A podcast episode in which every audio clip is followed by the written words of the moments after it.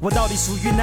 地球火星木卫六，我没法喝酒，因为酒会让我感觉过敏。哦，押的韵多荒谬，而单词又该如何拼凑？英文课没有学好，那时又是离了多久？你说我 flow 六，可我为人不算优秀，妈妈总说我没有办法办好自己的手，真的我一个人都没有办法度日。老花痴新人学着说的，可出新话的人才能变成老炮，祷告没用。我不要信徒，我不是真的法老，但非洲很迷人，有时我想要变成小鸟，拿笔我写个手稿，如果灵感可以爆发。可能这张碟我能够卖的超级的好，去赚笔旅游费吧。带上我远方女友，她英文不错，沿途见见南非那个大学室友。 Hello，大家好 Hello，大家好这里是得意忘形。你是故意 的，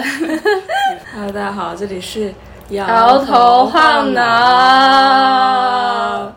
大家好，我是很甜很甜的奶酪，大家好，圈很多很多钱的圈圈，耶！耶！我们终于又回来了。我们对 最近最近素材比较多，是的，想要快点跟大家分享。那线下生活比较充实。啊，嗯嗯，先分享一下妹啊，健康生活。我的哦，嗯我以为刚刚说完得意忘形，看我刚刚 忘了，还是 Q 就人是对我刚刚最近完成一轮三六九。耶！啥是三六九呢？其实就是一种从国外的一个一个医生，类安东似尼，就是对他叫安东尼，然后呢，他有研发一种类似生活健康的那种饮食疗法，叫三六九。然后呢，它的一个整个饮食周期就是九天。那三六九其实就是分为三个阶段，然后第一个阶段三天，第二个阶段是中间三天，也就就是四到六天嘛。第三个阶段是九天，就是七七到九天。然后它这整一个疗法的话，它的目的其实是为了疗愈，然后以及排毒。嗯而且它这个疗法是基于一个一个一个一种蔬菜开始的，这个蔬菜叫西芹，嗯然后就是喝西芹汁，嗯然后他他是非常推崇喝西芹汁的人，嗯他还有除了三六九以外，还有别的，好像叫早上的什么什么疗愈法，也是就是让你早上一空起床空腹先喝一杯西芹汁儿。柠檬水，大概是五百到一千毫升，因为其实它标准的那个。流程应该是一千毫升，但是我在前期我实在是喝不下那么多水，我就喝了五百、然后再喝西芹汁，大概是五百到一千毫升，就是刚入初入初初初次尝试的话，就先喝五百、但到后面到了一个阶段，你就得要喝到一千，就比如说三六九的后面三天早上就要喝一千、嗯嗯，然后其他的一些，它有分为三个版本的三六九，就比如说是简易版、标准版，还有高阶版。嗯简易版的话，我在半年前尝试过一次，因为那时候还在打工，嗯而且还算是一个秋冬天比较凉快，对于广东来说还、还不到冷的时候吧。嗯嗯那时候还在打工的话，我就在公司去完成的我的第一轮三六九。它只需要你在它的那个严格要求的规避的食物以外，去挑选你喜欢的食物。嗯比如说，基本上是肉是不能吃，油脂不能碰，豆类食品也不能碰，甚至是玉米，嗯还有一些含油类的水果，比如说牛油果之类的，椰子、椰肉之类的那些都不能碰。那其实可以选择的范围，也就是蔬菜跟水果，嗯除了规避他说不能碰的蔬菜水果以外，那些就是可以选的。就可选的非常少。 也不是也挺多的，但是其实平时也不太爱吃那种吧。对，然后我在那个第一次吃的时候，因为我还要保持运动的话，我会调很多主食，嗯因为让自己饱，我就特别怕自己饿，因为还在上班。对，然后主食的话，我就选择类似红薯、南瓜这一种，嗯那它吃下去非常干嘛，我就加一些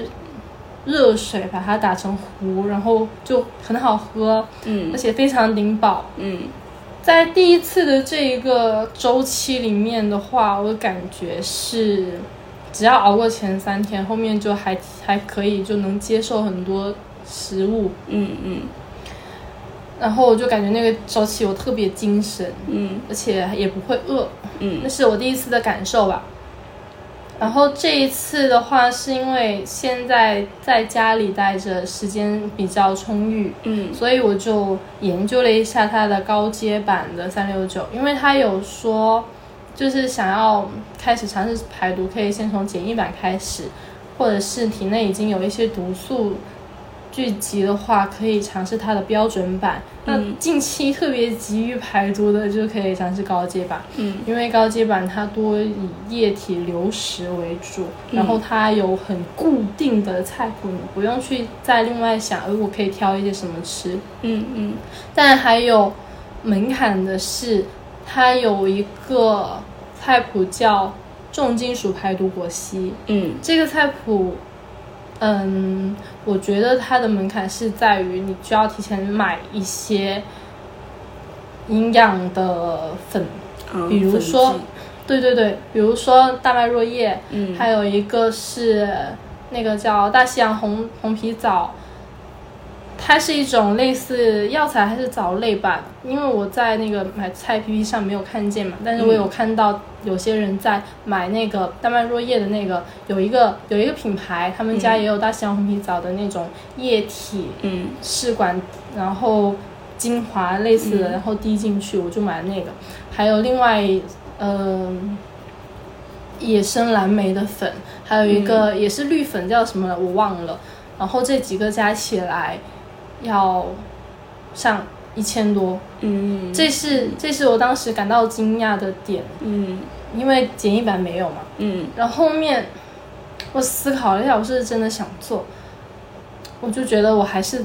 趁现在做一轮吧。如果有效，它也许会对我有比较大的帮助。嗯嗯那这个决心我就下下去了。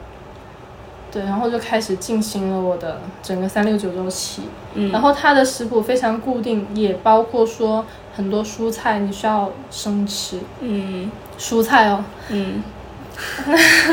有有有看到圈圈每天都在生吃一些东西，，对对，就所有的都是生的蔬果。嗯，那在这个基础上的话，不太相信一些买菜的 APP 的我，就会尽量去选择买有机，比嗯如有机西红柿、嗯，有机这、有机那生的。菜、嗯包菜，对，然后 这些有机的食品也非常贵。嗯然后整一个九天下来，我买了大概有个五六次的蔬菜，每次都要一百多，嗯蛮多的话可能要将近两百。嗯那其实整体统计来看的话，整个三六九的九天的所有蔬果饮食，至少有花了两千以上。嗯而那个我不是搬家了之后，我重新买了一个机器嘛，嗯是因为原来以前喝心情汁那个机器喝久了之后，它就拧不开了。嗯我就想说，反正一个是搬家，然后一个是六幺八，我就换了一个新的机器。然后机器也是成本嘛，嗯，那可见我是真的是下了决心对去下很做决的。心的。那你有会感觉在这个过程中有什么感受上的变化吗？感受，嗯，前三天很疲惫，无力感。嗯其实有有有一个别的因素是我生理期，嗯但我就是明确的感觉到我没有力气，然后做很多事情，就是走在路上，我感觉我好疲惫，嗯很想睡觉，很想休息，就是很强烈的这种疲惫感，让我有点嗯不太舒服。然后因为也没有什么别的事情做，嗯我也有在白天，就是比如说下午睡一觉，睡个大觉什么的，然后把前面的几天熬过去了。后面其实也就还好，就是有时候看奶酪在那里吃香喝辣，就是 眼睛会有点羡慕，但但在慢慢身体适应了那些蔬菜水果了之后，我感觉我也在重新去找去思考我跟食物的关系，我觉得它是有帮助我改善的。嗯因为我的食物课题其实有点重，是因为，呃，我有时候想吃什么东西，我就会让自己马上得到，嗯而且是在吃东西的时候会让自己吃到饱为止，嗯而不是够就好。嗯对，会吃撑，然后还会很想吃一些零食啊，嗯，就比如说我前面第一天结束的那个晚上，做梦梦见了我在梦里吃了辣条，忘记自己 在三六九那个过程，然后在梦里面就很懊恼，嗯懊恼了之后我怎么这都记不住啊？嗯然后其实就想，哎，算了，吃都吃了，然后那就再多多吃吃两点 个，对，然后然后后面就想，哎，就欺骗自己，没人知道没关系，嗯就是在梦里面出现了这么多变化，我觉得挺有意思。醒来看，还好是梦，不然那一天就白费了，又要再拉长一天那个周期，就嗯，也很痛苦。那你身体上会有感觉有什么变化吗？其实我最明显的感觉是在前三天体重掉的比较快，嗯但后面就没有了。然后嗯包括说现在三六九结束，体重回来了。嗯我自己的感觉是，它是在我前三天把体内那些宿便给排掉了，嗯排干净了。嗯后面因为每天喝的液体，然后就是也上很多次厕所，之后就体重维持到那个区间，然后一结束的一两天，我其实是有点上不出来，我就感觉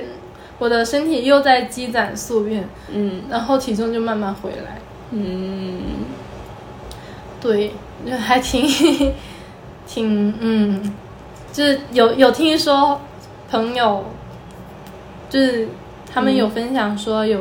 知道有人体重掉的最多的，就是身边的人体重掉的最多是十六斤。嗯，好夸张。对，但嗯我看、考想想想到的一个点就是，可能人家本本身基数对比较大，，对对嗯因为每天吃蔬菜水果，它的热量是几乎没有，很低的特别是嗯西芹汁、柠檬水这种是没有热量的。那早上你要是不再吃点早餐的话，我会感觉到有一点点饿晕的那种低血糖的状态。嗯然后每天就吃两顿，其余饿的时候就吃一些水果，嗯其实也是不耐饱的。嗯，就其实我还蛮佩服你的，就是这个九天的过程，只吃那些东西，嗯嗯，而且，因为因为我我我感觉三六九其实实实操起来我，我自己会觉得有点麻烦，其实很麻烦，对这我自己觉得高阶的比简易版的麻烦很多。我对，感觉我整个上午都在 书吧，忙来忙 去，对，每就天是我就是比我们普通做一顿饭对还要复杂，对。啊，然后我在想，我都三六九都过来了，我做做饭 太简单 了，我有这样的想法。还有就是，嗯就是那个过程，你炸，比如炸完西芹，就马上洗一个机器，可能后面嗯又要炸别的东西，对你就炸炸炸炸炸炸炸炸炸。就是感觉都一直在忙活忙忙来忙去，对，嗯，然后还是挺厉害的，我觉得它这个高阶版还比较好的一个点是，它的上午就是除了晚餐之外的一些食物，我在前面适应了之后，后面我觉得它非常好喝，甚至中午的那个呃拯救肝脏在干净拯救肝脏果昔，我还有分享给奶酪喝，他也觉得还 OK，嗯我就觉得能接受这一种的话，我其实是多少有点期待的。嗯，但是 难吃的是晚餐。 晚餐其实安东尼给我们提供了五个选项，嗯它分别有什么菠菜汤、生菠菜哦，还有什么花菜沙拉。嗯你试过生生吃花菜啊？ 还有一些有个绿叶海苔卷，那个是我觉得最好吃的，在尝试了所有之后，还有还有两个是啥来着，我不太记得了。然后因为我觉得每一个都很难吃，所以我是在晚餐是想说，你这个那么难吃，那明天我换一个，然后还那么难吃，那明天再换一 个，就是或者是两天吃一个，因为一次性买的材料你一天吃不完嘛，嗯就刚好两天吃完，所以就是。它菜单上的五个我都尝试了，嗯有有找到我自己会比较倾向性的，嗯我就觉得哎还可以。然后因为一直在换不一样的，所以你也不会说太抗拒说只吃同一个，嗯，你就还是这个事情得以继续坚持下去。但但其实我我觉得很夸张，就每次看你都是一大碗，然后那个绿绿 的， 绿的、黄的、蓝的，没有蓝 的，就没是有红的、西对，红柿啥的。嗯其实就是它每一个菜谱里面的蔬菜都有非常多，嗯，有个六七八非种，常非常丰富，但就是都是蔬菜，弄起来也非常麻烦。你把它切切碎的那个过程，嗯，我觉得这个过程其实其实挺修心的，是啊，是 啊，是啊，就是可能身体上就没有太大的变化，其实在就是在修心，嗯，就是我我就是在这个过程感受我自己跟食物的这个关系。嗯然后其实我自己也有感受到的是，嗯，首先我体内的毒素肯定是积累了这么二二三十年的嘛，嗯那我指望它这九天其实也是比较难的。包括安东尼本身也有说，其实你马上进行完一轮之后，你可以马上到下一轮。嗯那但是我没办法，就是忍受住那个诱惑，因为马上是端午节嘛，嗯又特别喜欢吃粽子。嗯所以就想说，反正不管怎么样，那一轮先把它坚持过去。那包括我前期的成本投入那么大，嗯那呃就会想着，嗯，反正都投入了。嗯还有就是，就是包括我们在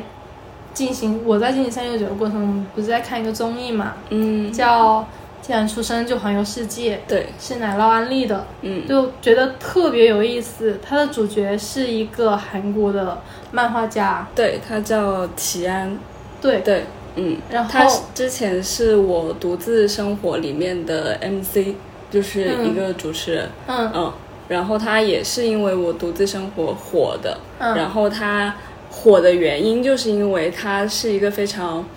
不修边幅、非常随心所欲的这样的一个生活方式，嗯所以他呃，他后面那档名字叫《既然出生就环游世界》嘛，也是根据他之前说过的一句话“既然出生就这样活着就好了嗯”，然后衍生出的这个节目的一个名字。嗯嗯，然后他这档节目的话是去年开始的第一季，嗯嗯，然后第一季是去了南美，嗯，呃，阿根廷那一边，亚马逊，对，亚马逊河，然后就是去一些比较，呃，怎么说，平常平时旅游不太会去的一些很还还蛮偏远的那种地方，就是比较符合他自己。呃，就是他说，如果他自己去旅游的话，是不会想去那么远的地方的。但是那个地点是在他的遗愿清单上的，嗯就是他这辈子想去的地方。嗯，所以以节目组就是让他自己一个人去探索，嗯就是只给了他一个起点和一个终点嗯和一个时间，还有钱，还有钱，对，嗯。嗯，大概就是一个这样的主题，然后我在看的过程中，就是特别被他吸引的嗯点是，他是一个体验派。对， 他体验派到什么程度？就是他想尝试，他就去尝试。嗯，包括比如说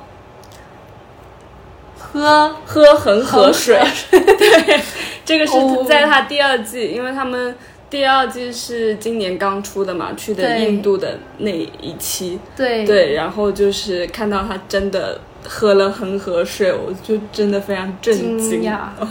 而且就是绝了，他到了每个地方，一旦有什么新鲜事物，一旦有人发出邀请，他大家都会会去尝体试验，。对，去尝试，对，包括第一期、第一季他们去南美吃那个鳄鱼肉，嗯，然后还有去喝那当个地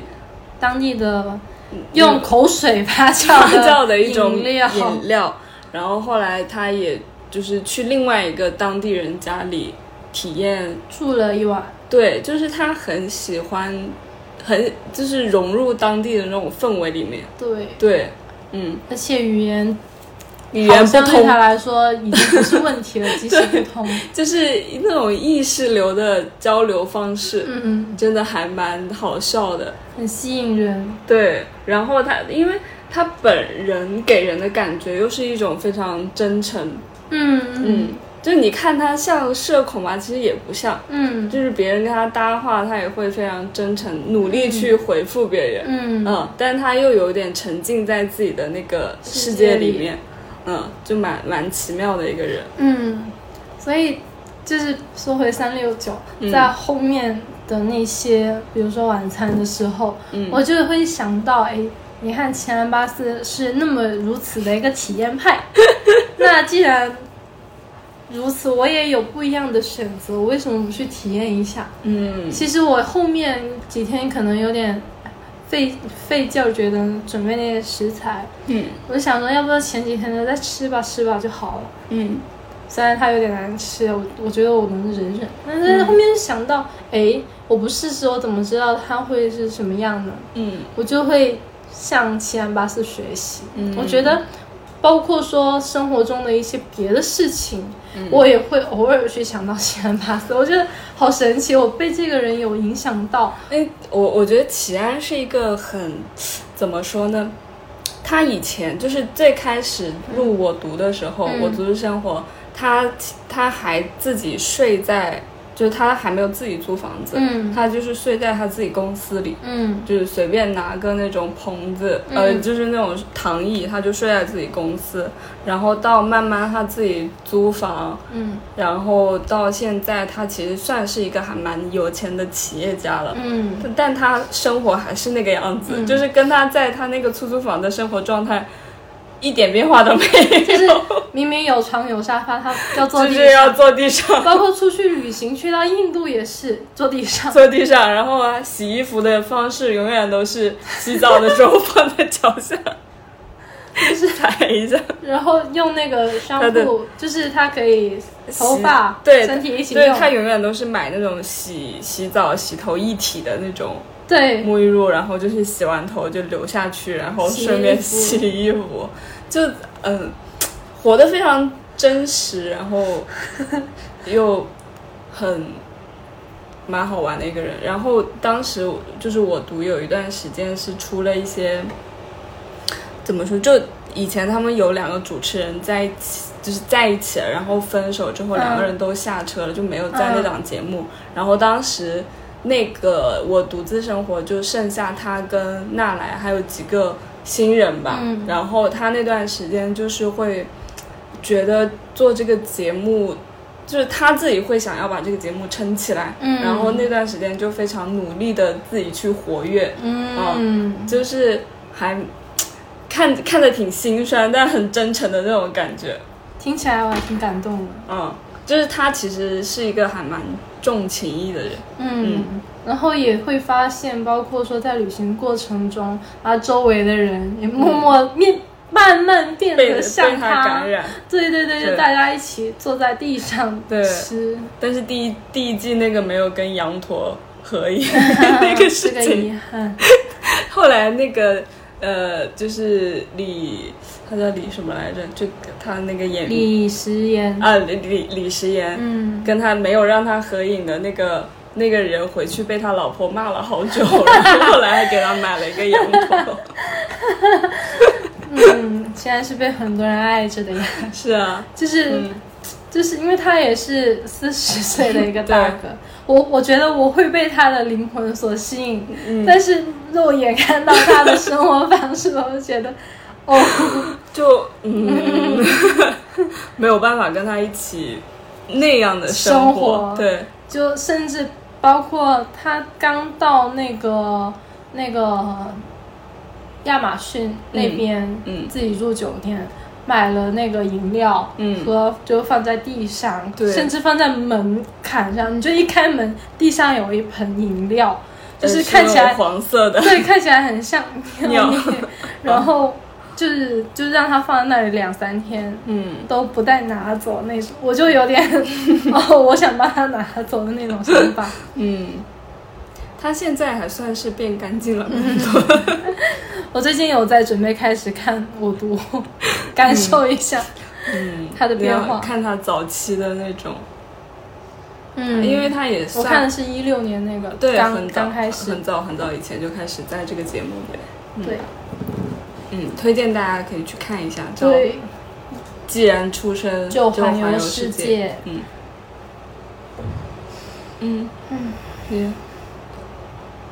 然后说到既然出生就见到偶像了，这既然出生就见到， 哇，是呀，好努力，好努力。耶，嗯，就是我们刚刚开头提到的得意忘形的主播张小 张小雨老，师，对，耶，其实还蛮神奇的，嗯就突然一下，嗯，张小雨说想要在深圳开见面见面会，就来就了。来了，然后就报名了。包括其实上个月他也来深圳，然后对来了有问我，哎，你为什么不去？我说我看到的时候还比较晚，嗯然后我看到有别人去了，嗯我就看到别人发出来的照片，我才想到哦，然后就是当时的内心是。嗯，可能时候没到，所以我没有对抓住这个机会，但是又有一点点遗憾，对，嗯就想说，哎，他离我这么近，因为包括我四月份我去上海了嘛，我见了一些上海朋友，刚好在一个地方吃饭，嗯然后他跟我说张小雨就住在那边那条街的哪里，然后说有挺多人在那附近有偶遇到偶遇我他，嗯我说、那我想过去偶遇一下， 就当时也有萌生这种想法了，嗯然后没想到嗯，这就个在月前几天就那么我们自见了然的我们的偶像，对，就是一件很自然而然它就发生了，我们没有去做很多的努力，不是期待，或者也不用抢票，也不用太去抢票，或者是对干嘛，就甚至没有那种 就就就非常激动的 心情，啊很好笑。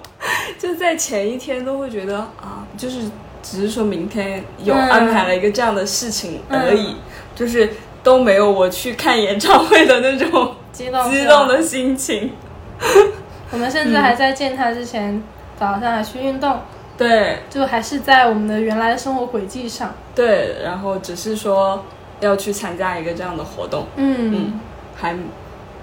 可能这就是时机到了的心态吧，对，嗯。而且包括说现场见到张小雨本人，会觉得他跟我想象中的是差不多的，对，就是北京老大爷。没有没有什么出入，嗯但是又会有一种熟悉感、亲切感，对就好像认识了很久嗯一样。嗯但确实也挺久了，一九年到现在，嗯，嗯那我我更久了，可以，嗯，一七年。我觉得某一个程度上，我我跟奶酪是因为张笑宇越来越熟悉熟络，包括对说他给我介绍的《欲望型》这个播客，嗯包括说在那之后，我们开始做我们这个摇头晃脑，也是嗯在当时二零年初他那期播客开始，我们就说，哎、要不我们也来做一下，嗯然后很自然而然的就现在做到了现在，对，包括因为得意忘形，在深圳就是认识了很多朋友。对对，嗯甚至我这两年生活周围的朋友，嗯大部分都是因为得意忘形认识的，嗯，非常神奇。对，就是它会像是一个开关，嗯一个通道。嗯，嗯我一直有在感慨说，张老师为我的交友圈子筛选了门槛，对，嗯就是。你会发现这一群他自己说的不是我说的，就是听得意忘形的人，但凡都有点病，对，然后我在现场的感受是，就是真的一群大病初愈的人，嗯。就我嗯因因为我是很早就开始听得意忘形了，嗯所以其实这个播客我推荐过给很多人，嗯就是但只有你和我就是恰巧在这个阶段嗯 match 上了，所以我们嗯才有后面的就是很多的一些发生的很多事情，嗯，就是对频率频频率对上了了，，嗯，嗯，我想到他那天说的阴性能量跟阳阳性能能 量，耶， 很玄哦，嗯嗯，所以我们那天是听了一个现场版的播客。对，对你自己在那个场里面感受是什么？我其实有一段时间开始，就是把自己抽出来了，嗯，然后我开始在看这个场，嗯，然后我觉得，但当当时正好有阳光照每个人身上，嗯嗯我觉得每个人身上都有那种黄金黄色的发灵气光在闪闪发光，然后好像这个场就聚了嗯很多，就是像一种漫画里面的那种场景，就大嗯家头上都有那种金色的光在闪，然后张小雨就是在那里讲，嗯，哦，然后它好像是一个中心，嗯就大家都它是个能量场磁场中心，对，就大家其实是聚到他那，又从嗯他那发散、嗯，发发，出来。嗯，然后我就觉得好好神奇，就是这样的一个下午，嗯还蛮好。因为其实前段时间深圳下了很长很长一段时间的雨嘛，嗯，然后就那一天的天气就是突就是天天晴，晴朗，，对，就天很气好看那个好天空，对，因为我还蛮不太喜欢下雨的，就是嗯下雨我的心情还蛮阴，会、嗯会下跟着下沉，对，所以所以那天我就觉得啊、呃还蛮神奇的，就像做了一场梦，嗯，醒来还是很感动。耶， 嗯我自己听的过程是，就是还挺认真的，甚至嗯有在做笔记。但是有一段时间我是走神了，嗯就好像我有时候听他的播客播客的一时候，样嗯也会听着听着走神了，就想到别的事情去了。是我也会，对，然后后面又很快的回来，因为，嗯，他有他有说一些东西还挺好笑的时候，嗯就是嗯会把那个氛围再拉回到嗯场上，嗯然后整个场大概容纳了三百人吧，因嗯，为他就是三百，就是嗯你三百张门票，对对，然后会发现几百人都同时聚精会神的听他一个人讲，嗯然后去配合他的内容去给一些反应，嗯就觉得还挺神奇的。嗯然后我一看，其实这三百人不都是类似有嗯共同的点的人，对，我包括嗯我们共同听这个播客，说明他也是我们的爱好之一。嗯然后那么多人都被他影响着，其其实还肯定还不止，还有很多没有报上名的朋友，嗯就会觉得哇，我觉得张小雨做这个举动也是不愧是偶像，因为其实他是一个非盈利的，嗯这个嗯整个的场的发生都是不只是他，他只是一个发起发人起，对然后大家一起去共创，嗯让这个事情得以自然而然的实现。嗯这个过程嗯首先就很让人感动，嗯然后包括在前期准备的时候，大家在群里一直在建议场地，嗯。然后去做一个筛选，甚至很多志愿者报名。嗯，就是你说志愿者群有多少人来着？有七十个左右，然后，嗯整个活动是三百人，就有七十多七个十多个志志愿愿者者，就觉得 对，哇哦然后包括现场的一些设计都是嗯志愿者自发去揽活，嗯，包括去设计的，然后 PPT 那些，嗯然后伴手礼，嗯，嗯现都场是的导师牌布置，对，都 KD 是版志愿者自己，大家自己就是想把这个事情做好，嗯，然后想着这个。一念力嗯和愿力，然后大家就是一起去完成了这个事情。嗯，而且还就是不亚于专业的活动公司办的，，对对，包括说他现场，我有关注到那个屏幕跟屏幕两边的那个吊幅，它是整体拼接起来是对一个整体的画面嗯对，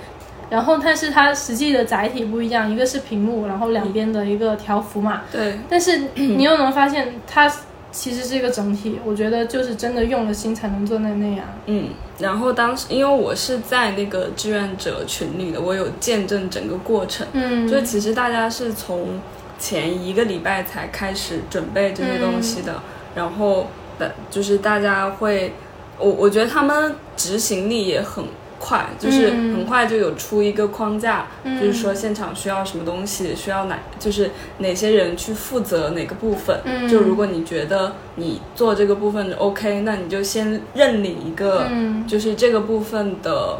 呃，头的感觉就是，嗯然后你如果有人再来，你就去分配工作就好了。嗯嗯，就是大家就是，嗯，很快速的找到自己的位置，就包括嗯现场签到啊、那些东西，嗯然后就我觉得还挺神奇的，嗯就是很少看到，就包括我们在公司工作也很少看到那么有效率的这么积极，工作模式，那么积极的工作模式，嗯，嗯，说明真的大家的愿力都很强，是的，就是大家都很想把这件事情让它发生，嗯，嗯。于是它就发生了，对于是它就发生了，于是就让我们跟三百多个人见见到面了。嗯就是我觉得这个见面会不仅仅说是听张小雨讲现场版播客，嗯更多的是，呃，就是它会让我们跟深圳更多人，发发生链链接对对，嗯，所以我们在那一场之后，就是跟很多人 发生了链接。对对，因为就那那天晚上我们就跟一一一波人出去吃饭了，嗯嗯，然后吃完饭之后又去喝酒，嗯然后又约了第二天的局，甚至嗯约了第三天的局，嗯，对，就是整个的端午假期就是被排满了，嗯，嗯，然后会感觉能量很很足满，对对，嗯，我我不知道，就是你之前有提到过，有时候去见很多人的一个社交会让你觉得消耗，对，那你这次的感受呢？其实也挺消耗的， 只是，所以我说今天休息，今天都不能再出去了，已经到了一个极限了，你知道吗？会还是会有觉得有消耗，但是你在那个场里是能量是够的，它会、嗯它会让你把那个能量拉起来，嗯，嗯，我我自己觉得是张小雨后遗症，他其实只要主要让我一个点是我很亢奋，嗯以至于我就是在线很长时间，就是不怎么睡觉，嗯很晚才睡，因为我已经养了很久的一个作息，嗯就是在十二点前睡觉嘛，嗯然后早起。现在就是这几天有在熬到一两点，但是还是早起，就精神上比较疲惫，嗯但是又感觉还是很快乐嗯的那种嗯能量的延延续。嗯包括说后面，呃我很快的去把这一切用文字记录下来，嗯然后发生群发到群里面，跟嗯更多的人产生一个互动链接。嗯我觉得很多事情都是为以后再种下一颗种子，嗯所以我还挺喜欢那种感觉的。嗯然后包括说那天我到现场，因为嗯，跟很多人发生链接是在去年的三月份张小雨的那条微博开始嘛，我嗯不是拉了很多人进群嘛，嗯然后可能很多人有看到朋友圈眼熟我，嗯在现场有说你是圈圈吗？我说是啊是啊，但是我不知道对方是谁， 就有点尴尬，但是又觉得还很挺奇妙的，嗯就好像现在很多人我们有见过，就有眼熟的，嗯也有没见过，但是可能就是已经在冥冥之中已经交换了一些能量了嗯，然后我觉得我在进场到后面的一个氛围里面，我都是带着笑意的，嗯我就觉得哎，真好，真不错。对嗯。然后大家跟我都是相似的，然后就是我觉得大家也都是很友善、很积极的人，嗯，所以就很快乐。是的，嗯，嗯然后我还有在听张老师分享他的一些过程，我在做笔记嘛。嗯我后面有点就是他在用他的例子去讲一些观点的时候，我把它转换成我自己身上的例子，我感觉张老师就是我的镜子，镜子对，甚至于包括说到后面的问答环节，嗯我很想举手说提个问题，嗯就算就算没有特别想要问的只是跟他发生一个对话也挺好的那种心态，就是很想举手发言。然后我就在整理我的问题的过程中，在手机上敲我的问题，在写着写着发现，哎，我好像有答案了，嗯，是啊，然后就觉得，嗯， 行，那就把机会让给别人吧。嗯我就感觉，包括那个答案的灵感也来自于他前面所讲的内容，嗯也包括说我把问题具象化的时候，我好像有了拆解它的办法。嗯然后包括后面有些朋友的问答也是有一些启发，嗯还挺有意思的。所以大家都是我的镜子，嗯，甚至伴手礼也是一个小镜子，对，特神奇。因为因为我们我们有开玩笑说我们这是一个大型病友见面会嘛。嗯其实我听张小雨的过程也是会在心情不好的时候才会听张小雨，就是会在面临某一种课题的时候，我会找对应的他的哪一期播客去嗯听。嗯啊，然后其实很早，怎么说，在那个过程中就已经找到了答案吧，嗯就是所以，在最后的提问环节就没有什么可以跟张浩宇 问的，对，就可能是，嗯，怎么说，就是目前来说，我觉得我的课题都得到了解答，或者说我已经解决完成了，嗯嗯，然后有一些呃还未解决的课题的话，是需要我自己接下来嗯，投入那个行动中去解决的。嗯，对，嗯，所以如果有问答环节的话，我还是想跟他聊聊天， 对啊对啊。唠嗑。你最喜欢吃这个这个的哪个汉堡？包括说我旁边的一个朋友，他有说，他昨天晚上到底吃的是 s h 还是东北菜？对那，时候就是嗯， 就是一很好些非奇常日常的问题。对，嗯可以在群里面再聊， 是的。特别好笑。嗯，然后在那个过程中，因因为我们每个人，你你有在做全程的笔记嘛？嗯那我我其实没有，我只是有抓取到，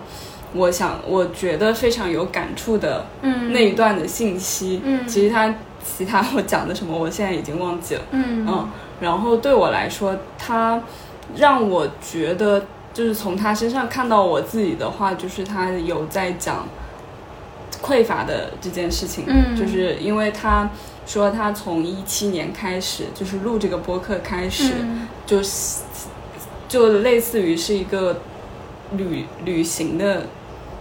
一个过程嘛，嗯一直到现在。然后当他讲说，呃，可能他从那个巴黎回来这趟旅行是真的翻篇儿了，翻篇了，结束了。嗯然后我自己对我自己也是觉得，从一七年到现在，就是我自己身上前一个那个课题也是有一种翻篇了。嗯，结束了的一种感觉。嗯，哦，我觉得我翻篇儿了，我是从。我可能可以说是翻了两次篇儿，嗯第一次是从，有点像他去年发那个微博前后，我就感觉我有些地方松动了，嗯包括说在这两年我整个人的变化跟以前相比是非常不一样的。嗯我觉得我以前是阴性能量非常强的一个人，嗯现在是阳性吧，我是这么理解的。嗯然后再包括说今年的那个离职的过程，嗯包括我的这个翻篇儿，不只是因为张小雨，还包括说我因为张小雨认识的一些朋友们，嗯互相有点算是补给的能量，嗯然后让我做了挺多的课题，也包括说有一些课题在进程中，就感觉我现在已经把那个页面翻起来了，虽然还没有完全盖下去，但是一直在翻篇的那种感觉。是。其实张小雨对我来说最大的，呃，也不能说作用吧，就是最大的影响 就是嗯我让我开始了解我自己。嗯嗯，因为以前是其实不太会去想我到底怎么了嗯的这个事情。嗯，对，嗯，所以是他让我开始向内看嗯自己到底怎么了，嗯就包括我的呃，我我有，我现在有还是会有写日记嘛，嗯就是我的日记本上封面是写了三句话，嗯我有点忘记了。其实 第一句话是向内看看，你到底阻碍自己的是什么？嗯第二句就是吃好、喝好、睡好，嗯做好这三件事情是最重要的。嗯第三句话我是真的忘了， ，OK，没关系，嗯嗯嗯，这就是我现在还蛮满意自己的状态的，嗯，嗯，挺好的，我也是在这两年，确实是这两年是在，不只是看见自己，还有就是去感受自己当下到底是想要什么，也嗯包括说前面的离职的时候也是，嗯决定不再去让自己做一些真正不想做的事情嗯等等，让我整个身心都得以舒展吧。嗯张小雨是一个管道，是个契机，它是一个对开关。它开了之后，就是这一切都开始发生，但主要的作用还是在于我自己。嗯，对，嗯然后我我有跟一些朋友说，哎，前面有些课题做完了，然后有段时间有一点点，嗯，就是每天在过日子，嗯也还不错，嗯但是好像少了点什么，比如说创造力。嗯然后包括这次见完张老师之后，我其实有很多素材，我就想要创造力的那个想法，嗯他那个能量就开始让我努力的去把它倾泻出来，嗯就很想写一些什么东西，然后包括说现在也也在写着的也有，嗯还有其次就是有发现一些新的课题，嗯然后我觉得哎还挺开心，我又有课题可以做了。嗯我觉得在做各个课题的过程中，就是不断的了解自己，把一些让自己从来没想过的、没想到过的，或者是不舒服的点给排解掉，嗯，然后有点像是一个进化或者蜕变的过程，嗯我就很爽。嗯我是喜欢做课题这种感觉的，嗯对，会有爽感，就是对啊，就突破了之后，你就不是原来的那个你了。你嗯就成长了。成长了之后，有点像是你在爬山，你看到了更大的世界、更高的格局，而不是只是在你自己这里。嗯包括说我们现在办那个新家也是，嗯视野非常好，是的，视野非常宽阔，你就不是只看到你楼下那一滩水嗯而已。嗯，真棒，嗯，嗯。 怎么就沉默了呢？嗯，在这个喜悦当 中，嗯，这两天确实就是非常的开心，是嗯，非常直观的这种感受，就是嗯，就是像张小雨说的，当你整个人强大之后，嗯你看什么都好像他好像在逗你玩一样，对啊，对啊，就你不会放在心上，对，嗯就是你把自己照顾好了，就是变强大了。嗯，然后如果你自己没照顾好自己，你看什么都不顺眼。是的，他嗯这里举了一个例子是泰森， 对，他说你去见到泰森，你打他一拳看看，他会生气吗？他不会生气，他只觉得你这个人挺好玩的。 对 啊，只会觉得你小东西，想 试试就这，就这。就跟蚊子扎了一下似的。对，嗯。然后我们那天有一个得意忘形的听友，他是做运动的嘛，嗯呃，然后我们那天就在酒吧的时候聊了一嗯下，就我当时坐在旁边，他们当时就是在讨论，因为我旁边那个妹子她一直很想学，呃，拳拳击嗯对她她想要去运动，然后他们就在讨论说运动到底对普通人的日常生活是什么，然后她就。就我们就是在说她为什么她想去学拳击，就是想要因为因为他是一个情，就是在日常生活中情绪比较呃平淡的人嘛，嗯就是就不会特别轻易的发脾气，所以嗯他想要通过运动去宣泄。就或者说找一个出口，把积累的那些不太好的情绪通过运动这个出口发泄出去，嗯嗯，就是这样的一个初衷。嗯，然后当时那个运动的男生就说，他说，呃，不知道你们这些情绪平淡的人，平时生活里到底是怎么去宣泄情绪的？嗯然后当时我们就在讨论这个事情，嗯嗯、然后就回想起以前，就是如果没有没有运动的时候，怎么去宣泄就情是绪出的？口是什对么对，我发现以前好像是喝酒，就是。啊，嗯，就用一种嗯伤害自己的方式去排解掉那些情绪，嗯嗯，就会发现好像以前在嗯遇到不好的问题的时候，会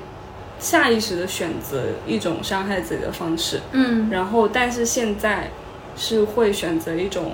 更治愈自己，就是对呃自己的身体有让自己变更强的方式嗯去找那个出口。所以现在运动少了是因为情绪少了是吧？呃，也前段时间下雨，心情不太好，不是很嗯想去。对，所以我昨天说，我我去拳击嘛，我说我踢腿踢爽了，就是、嗯就是把这一段时间的情绪可能都积压起来，都已经在那个过程中已经发泄完毕了，我就是整个人有一种通透了的感觉。嗯嗯，我刚刚在想，嗯，我自己的情绪出口是啥？不知道哎，到现在也没有想到。嗯然后包括说，就感觉这两年把自己照顾好了之后，没有什么需要情绪的出口了。嗯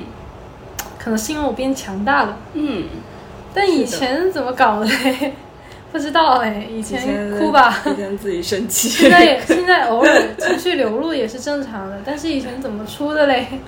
跟别人吵架。憋着， 没有，反而就是以前就是你以前不吵会会散发一种哦，整个人看起来都阴郁阴那郁的个。那种情绪，他没，有出，他他没有他没有出来，他还在我这。他只是就是有一种要出来的样子，嗯只是散发在你周 围对那种感觉。然后我们大家就绕着走，绕着走，因为以前圈圈坐我对面，嗯然后每次他有这种情绪的时候，我都不会从他后面这样穿过去，就那样绕嗯绕着着走，走 OK，挺好笑的，嗯，然后。然后就是最近还蛮有意思的是，圈圈带我们去玩那个财富沙盘，嗯啊，然后刚刚说到做，就刚刚我们是有提到说，呃，想要完成下一个课题嘛。那我们俩其实现在下一个比较，呃，想要去完成的课题就是关于金钱的课题。嗯嗯，所以呃，圈圈之前有去参与过一个叫“财富沙盘”的嗯活动，嗯然后当时就是有现场有人提出还蛮感兴趣的，嗯，所以我们又组了一个财富沙盘的局。对，嗯，就很神奇，我都没有提到过任何，但是他们刚好就有说到嗯感兴趣，然后想想，哎，我好像有这个渠道可以一起玩。嗯，然后圈圈可以介绍一下财富沙盘到底是个什么东西？ 嗯，嗯，财富沙盘就是，其实沙盘我们最常见的渠道，比如说就是心理咨询室，嗯还有就是那个地产楼盘的那个售楼处，嗯那个那种就叫沙盘，它是可以通过就是那一个沙盘去看嗯嗯，比如说一个未来的愿景，就像是楼盘的那一种，然后嗯心理学的那一种，就是看你这个人的那个内在的世界，或者是通过沙盘去看一些别的东西，它嗯主要是一个这样的作用。那财富沙盘它有点类似于我们小时候玩的游戏叫大富翁，嗯就是嗯，它模拟的场景是你人生的二十岁到六十岁退休之后这大概四十年的时间。嗯然后通过他把整个社会的一些会发生的事情，比如说，呃，结婚生子，啊包括说你升职加薪，嗯然后办企业、投资金融，然后可能会有一些社会的风险，嗯然后还有什么类似新冠这种，它也会有出现这种意外。嗯、保对险，它等于说是把整个社会上可能你人生中会发生发生的所有的事情浓缩在这四四十年里，嗯然后你通过一个下午花的一个下午的时间，然后去体验嗯这四十年你发生的这些事情，包括说你在一些节点上你会做一些什么样的选择，然后这个嗯选择有可能会给你带来什么样的后果，嗯然后它等于说是一个浓缩。嗯那我一开始了解到这个财富沙盘，其实也是我的以往行的一个延伸，就是上海的一个群友，他是拆书帮里面的一个成员，嗯他经常去参加拆书帮的活动。那当他提到拆书帮的时候，我就感到好奇，嗯拆书帮是什么呢？就是一个类似于把呃工具书里面的一些重要的点拆为己用，就是嗯因为很多人不会看书嘛，就可能从头看到尾。那之前他的创始人就是，嗯，有个老板请他去讲嗯一本书，叫什么《高效能人士的七大习惯》，嗯然后花多少万请他去讲，他就很惊讶，为什么这本书才几十块钱都不愿意花来看，却愿意嗯花几万块钱请他去讲嘛？嗯然后他就开始创立了拆书帮，嗯就教大家怎么去拆解书里面的知识给自己用。嗯那我一开始对这个感兴趣，是因为我自己的那个逻辑思维结构它不够完善，我想提升这个点，然后就想说去尝试一下。那偶然就是在我朋友推荐的那个平台里面看到了，有一天他拆解关关于财富的这个书籍，就是那个什么七千七千万还是那嗯个什么、一个一本书吧，是小狗钱钱作者写的。嗯，那天我就对那个感兴趣嘛，因为当时我也是在离职了之后的一，就是在离职还没有完全离开公司，但是已经在离职期，我就还挺感兴趣的。就是以前总是觉得钱这个东西，它对我来说没那么重要，嗯然后不怎么去看，然后就对钱有点无所谓的态度。嗯我后面发现，这其实这是我的一个课题，嗯就是因为我得不到，所以才说它不重要怎么的。嗯然后我就开始尝试的去了解嘛。嗯那那天看到了这个之后就很感兴趣，然后发现它其实相结合的还有一个沙盘的游戏，嗯以前也是有浅浅的听说过。那我觉得刚好就是一个契机，我就自己报名去玩了，嗯花了一个下午加一个晚上的时间。然后那时候我是还没有离职期完，然后我还在上班，但是我已经处于一个修行的状态当中，嗯就是放掉很多想控制的那种，然后嗯只关注自己的内在，然后只想要让是现在自己当下的生活过得很好的这种感受去玩那个游戏。所以在游戏中的我，真的就是只关注自己，然后走自己的格子，抽到牌有什么机会我就去选，我没有考虑去跟别人合作，但是我有看到别人的一些机会，我自己是知道或者是有灵感可以去怎么去推进或者是促成的。嗯甚至有些人算不清账，我自己也是，我有在帮他算了一下，我觉得嗯我算账、就是算数字还比较敏感，嗯但是我只是在做这些事情，却没有为我自己的一个财富自由而去做一些努力。那我整个玩下来，虽然最后的结果也是我出圈了，但是也是在我退休之后出圈的。嗯然后就玩完了之后，包括老师的对我的一个分析拆解，让我觉得诶还挺有意思的，有让我开阔了一点视野吧。嗯后面我也自己有在总结了一个复盘，嗯然后觉得确实我的金钱课题它慢慢的浮现在我的眼前了。嗯那这一次刚好也是个契机，大家说去玩。本来我那天是回了老家，嗯但是因为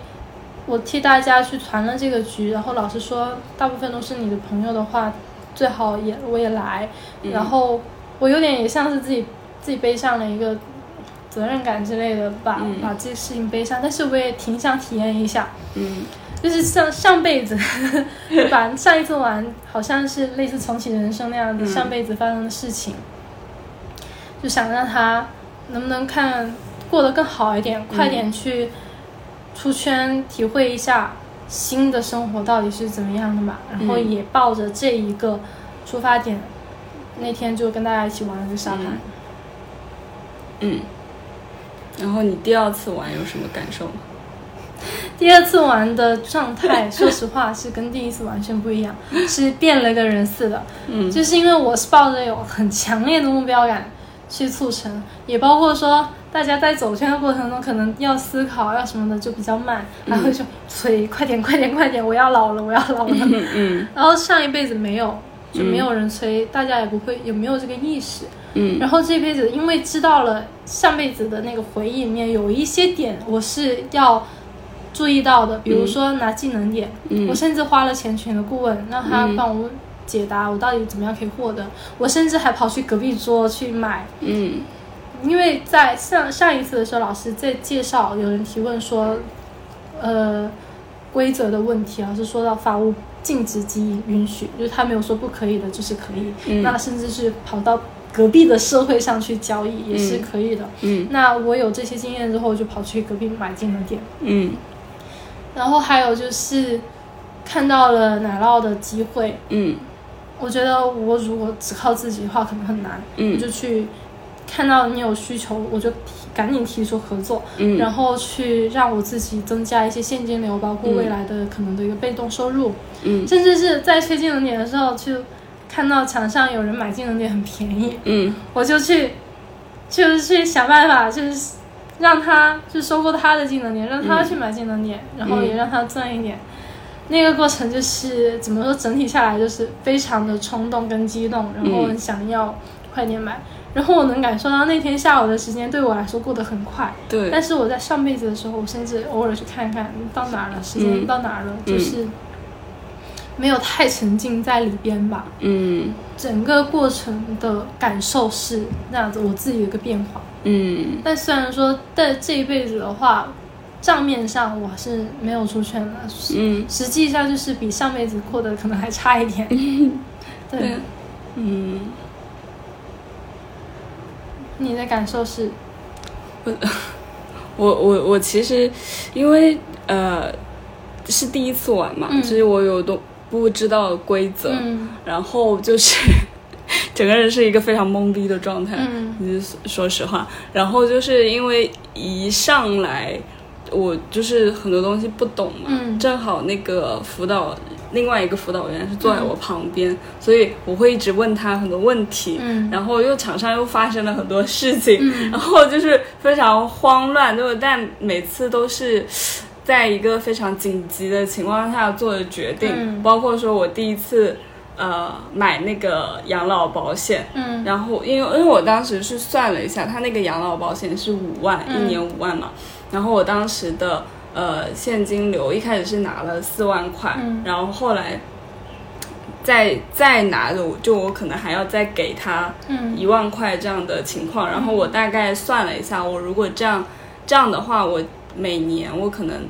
就是预预估到了，我可能还要再走几次，我可能就要破产了。嗯但是我想了一下，就是好像这几次我还是会有翻盘的机会，嗯所以在那个时候我就买了那个养老保险，因为我有看到它是说在最后一年，就是六十岁之后，你每年可以领十二万嘛。嗯我觉得这个这个这个钱好像还蛮多的，嗯啊，所以我就就在当下那个时候买了，嗯嗯，然后买完之后，因为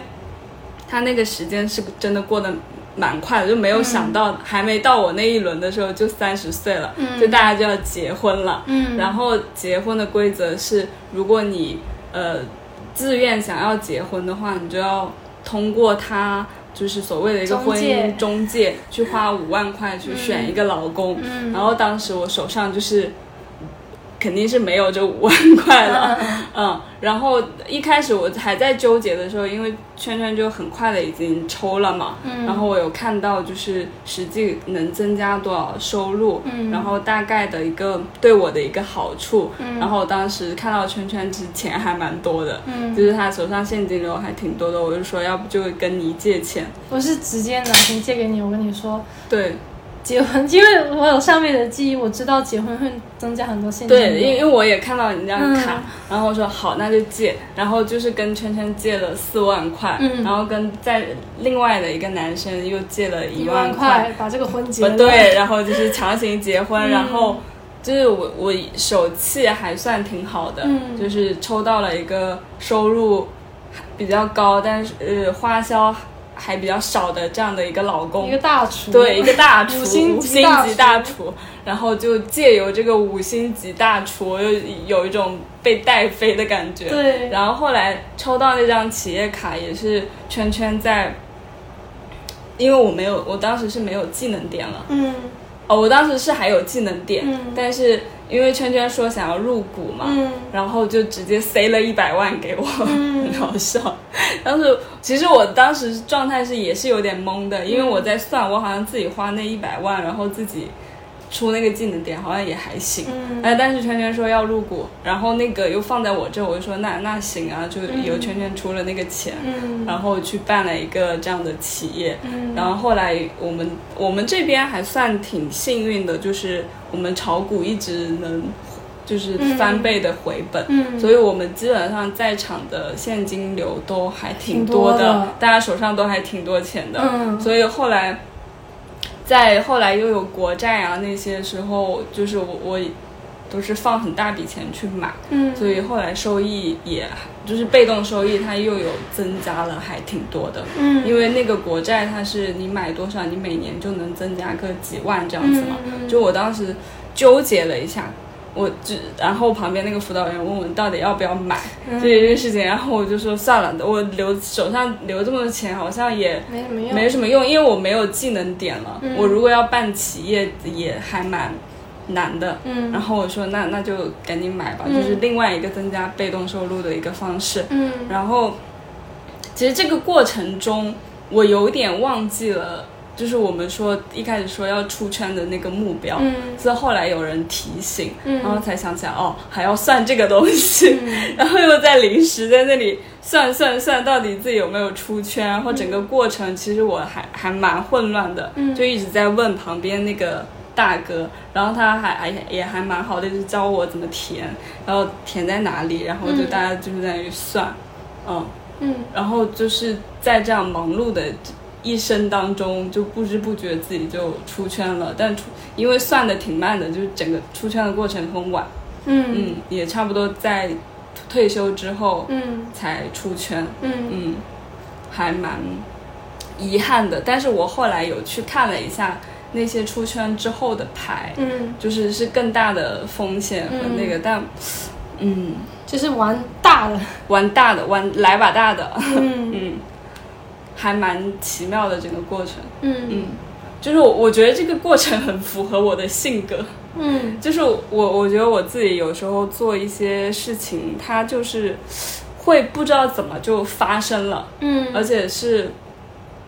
通过周边很多朋友的帮忙。嗯然后我当时就想到一句话说，就是可能就是我们经常说场上没有别人嘛，嗯但你如果想发财的话，就得靠别人。 OK。当时是这样的一个想法， 好好笑，真的。刚才在看片。 就是我如果你想要去解决这个金钱的问题的话，你就得认识更多的别人。嗯，对你得靠别人，因为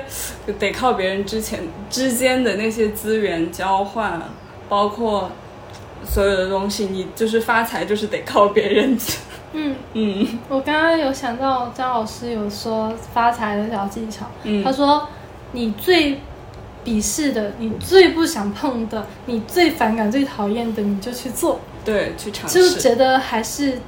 挺有启发的一个点。你会发现，哎、原来是我自己狭隘了。嗯，然后包括其实你在靠别人那个过程中，也是在玩你的游戏，对，包括说我自己。 嗯我在想要买别人的那个点中，别人其实也在内心去算，嗯他可能比较懵，然后被我所鼓吹，嗯，以至于场上大家别人也看不下 去了。是的，就是我做了一件，就是嗯、呃令人发指的一些买卖吧。嗯然后为了推动那个结果的时候，也是我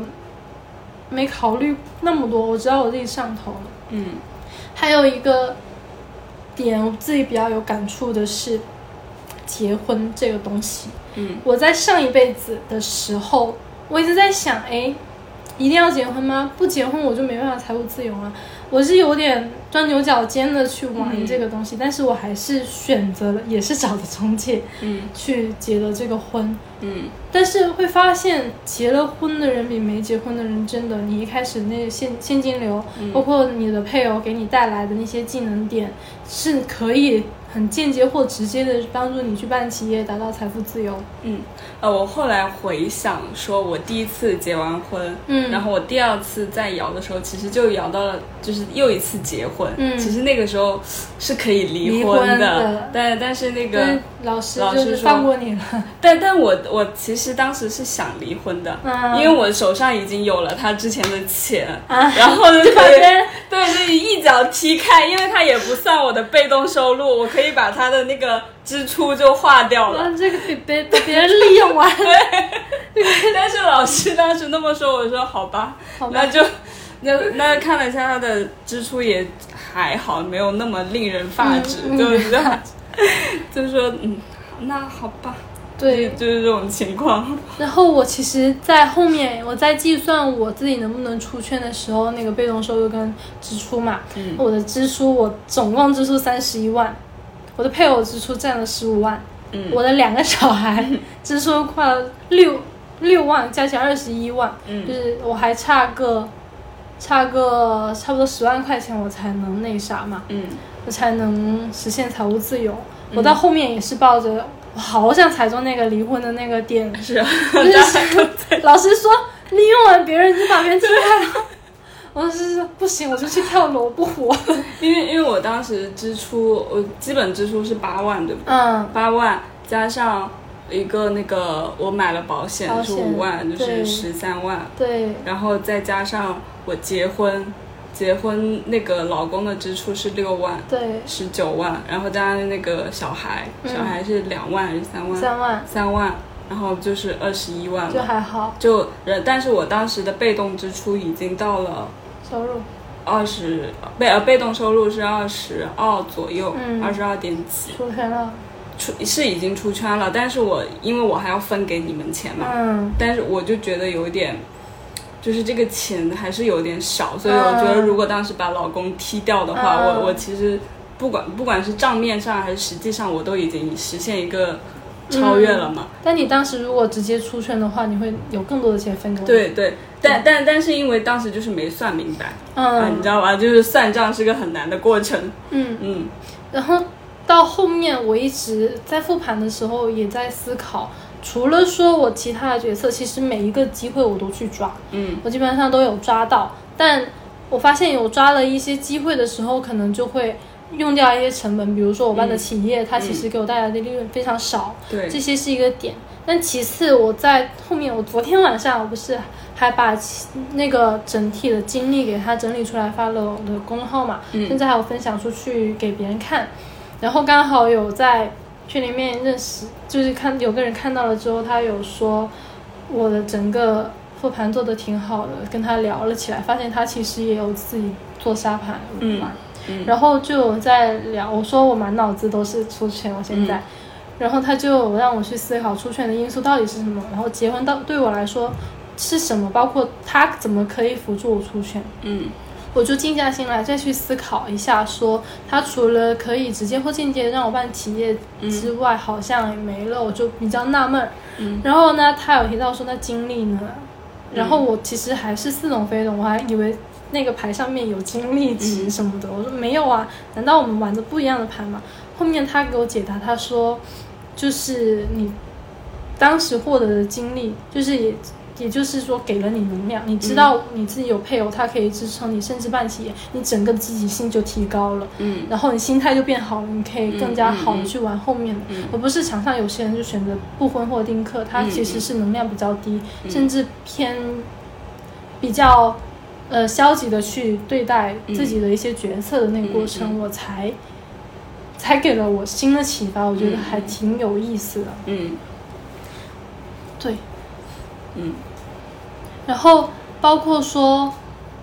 我觉得我这两次在玩沙盘的过程也像是看镜子，嗯包括我在第一次我只关注自己内在，现在它我会更加有积极性的去驱动自己做一些事情，也是挺对应我现实生活中的现在这个状态的。嗯我就在这个维度来观察自己的话，我也觉得挺有意思的。嗯，就好像说，你好像准备好了做一些事情，然后你已经开始上路。是，对，嗯嗯。所以我们都要开始上路了。嗯，可以啊，可以是什么东可以西啊？ 可以啊，可以 啊，可以啊走吧。 走，向前跑。其实我刚刚还想到一个另外的东西，但我现在有点忘记了。下班吗？还是忘了，忘了，没事儿，没事？等想起来再分享吧。嗯嗯，我还是，你还会想玩吗？这个沙盘？我还会想体验一次，就是我想要出圈之后的那个游戏。嗯，嗯，我觉得也是可以就是过一阵子看看自己的那个状态。对我，是我就想自己头脑清晰了之后再玩一次，嗯 因为第一次确实是，呃，像老师说的，就是幸运的加成嘛。嗯，嗯我自己是没想到的是，我有了上辈子的经验，但我这辈子活得还没那么好。特别就是我上头嗯说要结婚，因为我知道结婚可以很快给我给我带来被动收入的时候，我就选择，嗯我就没有太犹豫，我第一个冲，我说我要找中介，我要结婚。嗯，然后老师问我选男生女生，我说女 生，不我要很自信的说女，他给我，哎，他说不对， 不对，不对，不对，不对，应该是男生啊。然后但是老师已经把排地给我，嗯嗯我说那好吧，嗯，就是一些冲动的，是决定。对对就对，包括其实我的一些，就是买保险啊那些决定，是还蛮高风险的。但是你对你记不记得你在一开始抽到重疾险那个不是那个养老保险的牌的时候，我好像是还想贷款去。嗯对对对贷对，款去买，是因为我自己也上辈子也是靠的这个保险出保的钱险，对，嗯对，就是当时上辈子那时候场上有几个人都是靠着这个社保出的圈。嗯，因为它确实加的很多，十二万，就是你六十岁之后嗯，直接给你增加了一个。但是最好笑的是，我最后算出圈的时候，我漏了它。嗯，很好笑，我把这个漏了，因为我后来加了一个十二、嗯然后呢，那个老师问我十二是什么，我又想不起来这十二到底是什么，嗯 但、但尽管如此，我还是出圈了，就特别好笑。我是后来最后才想起来，我才跟老师说，我这十二是我的那个保保险然后他说哦，对。哎，你那个牌不在你桌面上吗？在，但是当时桌面上牌太多 了，呃，就是已经漏掉了，请啊然问后会计吧。 对，我需要请个会计。然后就是那那个地方也没有写，把那十二万写上，嗯就是它不是会有一格一格的嘛？你嗯，的额外收入那个地方对，就特别好笑，买了没有用，嗯，自己都忘记了。但是每年还在给钱。对，嗯，挺好玩的。是，但我觉得这种玩个，就我不会想玩很多次。嗯嗯我也不会想玩很多次，但是我会，本来这一次也是想着朋友一起，我对，才回来玩的。嗯但是我会发现，哎，它给了我不一样的体验。嗯，哦，我们可以自己买大富翁在家里面。 就是我，因为我我其实还蛮不太喜欢老师有的一些设定的，嗯就比比如如说说女生的那些支出、收入，嗯然后的一些对比啊什么的。嗯，它只是一定程度上反映了社会的现状，对，但但就是不代表所有。不太喜欢。但是它毕竟就是个游戏，嗯我倒是觉得可以清理一下，感受一下自己的那份不喜欢。我只是觉得它加深了某种的刻板印象。嗯嗯嗯，就是自己的体女权之魂在 在在不喜欢。好啊，那我们这期就先到这里嗯，OK，嗯，下期再见吧，拜拜。拜拜。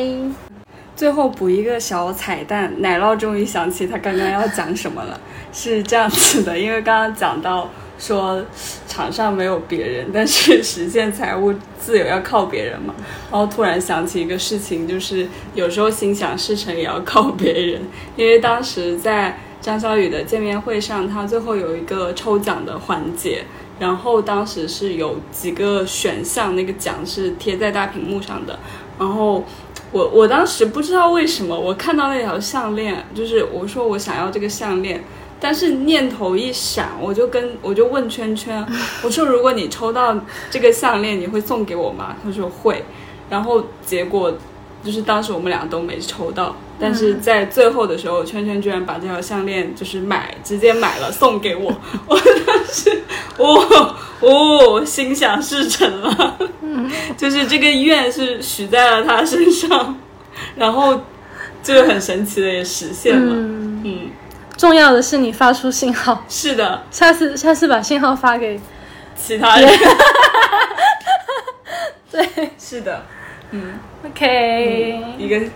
最后的彩蛋。Good，拜拜。拜拜。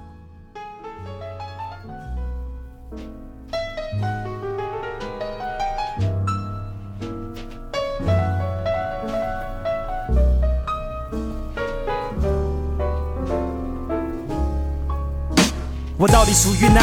地球火星木卫六，我没法喝酒，因为酒会让我感觉过敏。哦呀的云多荒谬，而单词又该如何拼凑？英文课没有学好，那时又是立了多久？你说我 flow 六，可我为人不算优秀，妈妈总说我没有办法办好自己的手，真的我一个人都没有办法度日。老花痴新人学着说的，可出新话的人才能变成老炮，祷告没用，我不要信徒，我不是真的法老，但非洲很迷人，有时我想要变成小鸟，拿笔我写个手稿。如果灵感可以爆发，可能这张碟我能够卖的超级的好，去赚笔旅游费吧。带上我远方女友，她英文不错，沿途见见南非那个大学室友，也想去欧洲，是否欧洲人都踢足球？我的小学开始守门，可是至今仍是三流，是不是我不适合呢？我车没买呢，房呢？别问了，我可不可以自己去做选择呢？我想做 Eminem，可那边都说我是垃圾呢，褪色的梦想，我喝着可乐在夕阳一复一日问着自己同样问题，存在的证据在哪？我可能五十岁都去不了那美好的民政局，身体熬垮了，生命是如此短暂，它没法暂停。是否我老了死了，鸽子能保存几个世纪？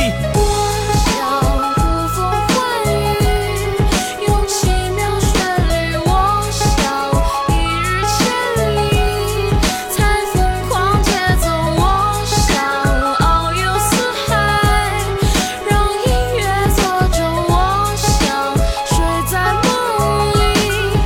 心在梦。我现在二十三岁，但活得也不算累，老人也走了几个，你看看我的眼泪。这是张 mixtape，我不知道听众你能有几位，我不懂如何上位。上次有人说我烂的不行，我恍然大悟，我根本不算歌星，没有人想要我合影，不过我还算有点热情。我不是普通人，反而就学不会用窍门。Hip hop for life 翻译过来是不是我不会做人？大学毕业了三年，我还在家吃泡面。我最怀念的日子不吹是做少先队员。我想要拍 MV 得花时间存个八千，还想做做巡演，可今夜听众喝彩只为嘉宾。我住的城市嘉兴，你是否懂我声音？我想要让你听懂，哦，那只是一个曾经。我是台机器，它激励我的是发生一些奇迹。我想要老了死了，歌词能保存几个世纪。我想呼风唤雨，